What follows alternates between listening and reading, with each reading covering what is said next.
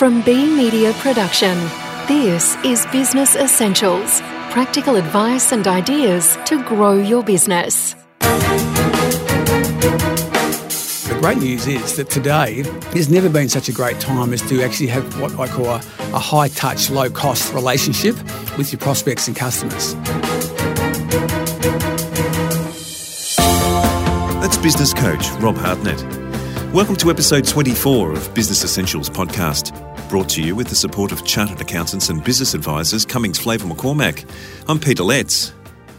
Sure, the internet and mobile technology has changed the way we do many things in business, including how we sell to customers.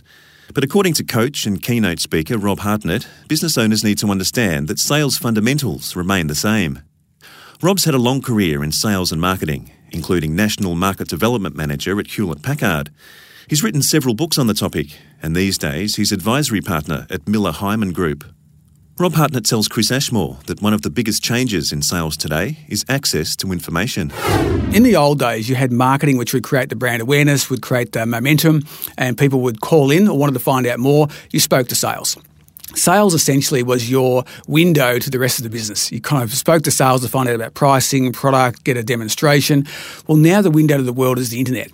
There, in fact, is no need for a lot of the sales activities in those early times. Sales is actually getting involved, if it doesn't watch itself, a lot later in the buying cycle. So, what's really important for people to understand is what is your customer's buying cycle? What are the stages they go through, and when are they interacting with you? And what we're finding now be you in if you're in business to consumer or even business to business, it doesn't matter, is that your buyers are coming to you later in the piece because they're buying and finding out the information a lot earlier on. And oftentimes the only reason they come to you is because they didn't get it on the internet in the first place.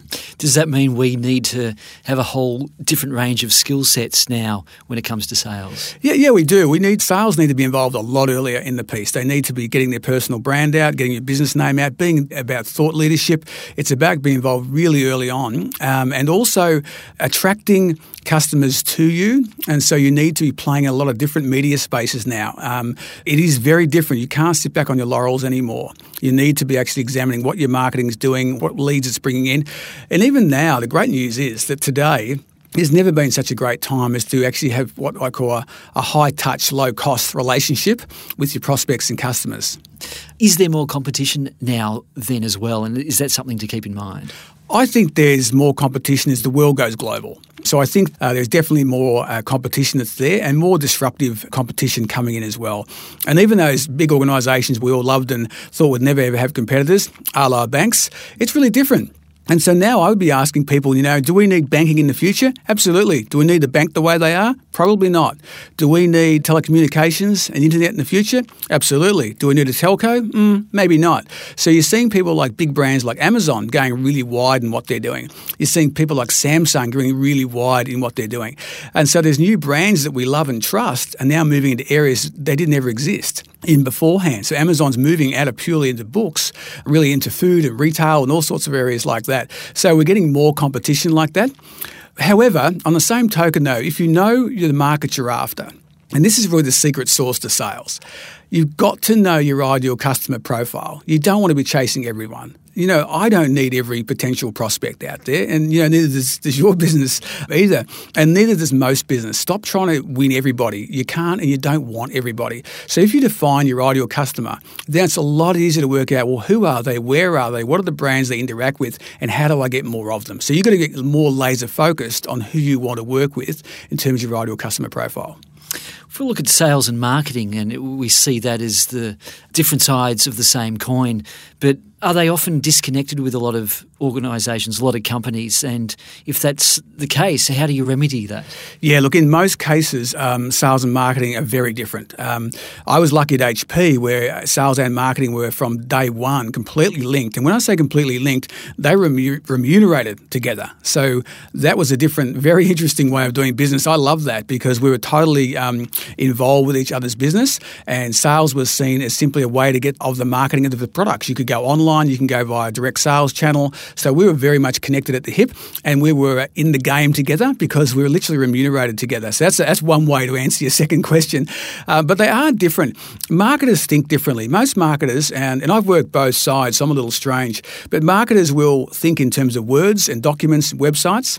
Salespeople will tend to think about more the way they talk, the way they communicate, their kind of body language, and they've had to learn it's beyond face to face now. So they actually need each other. Salespeople will know exactly what's going on in the market far quicker than marketers. However, marketers will also be able to write a value proposition quicker than a salesperson can. So it's about recognizing each other's strengths and working hand in hand.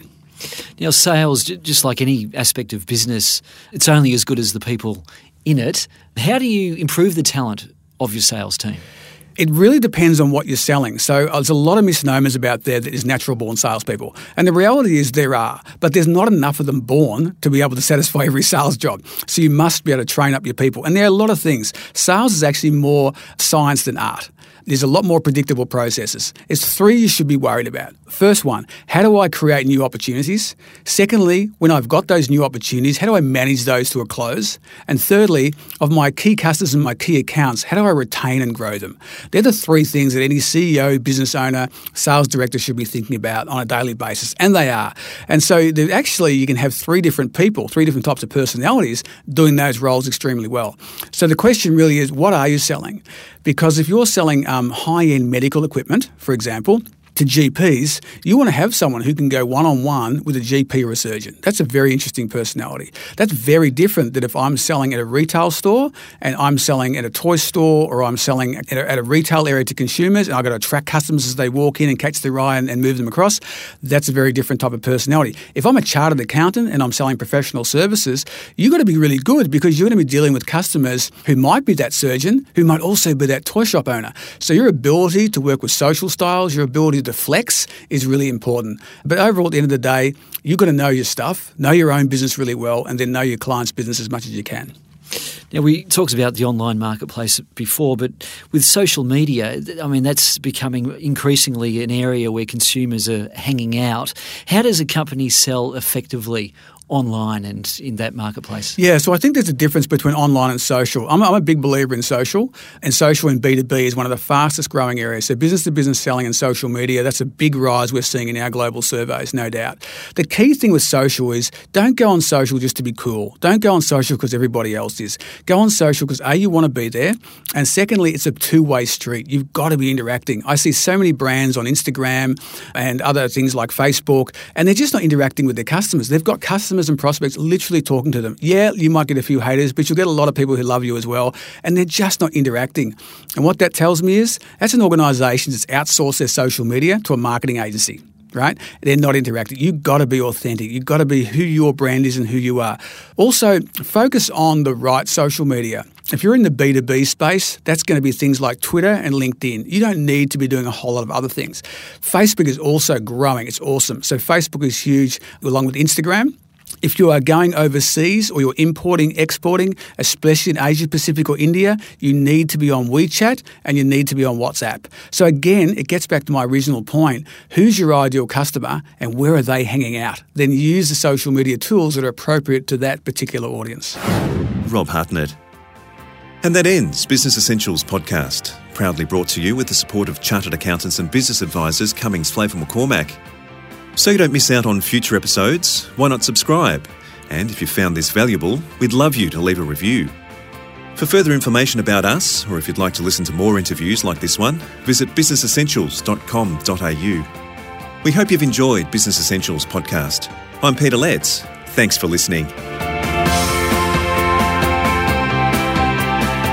This Business Essentials podcast has been produced by B Media Production building engagement and adding value through quality audio communication.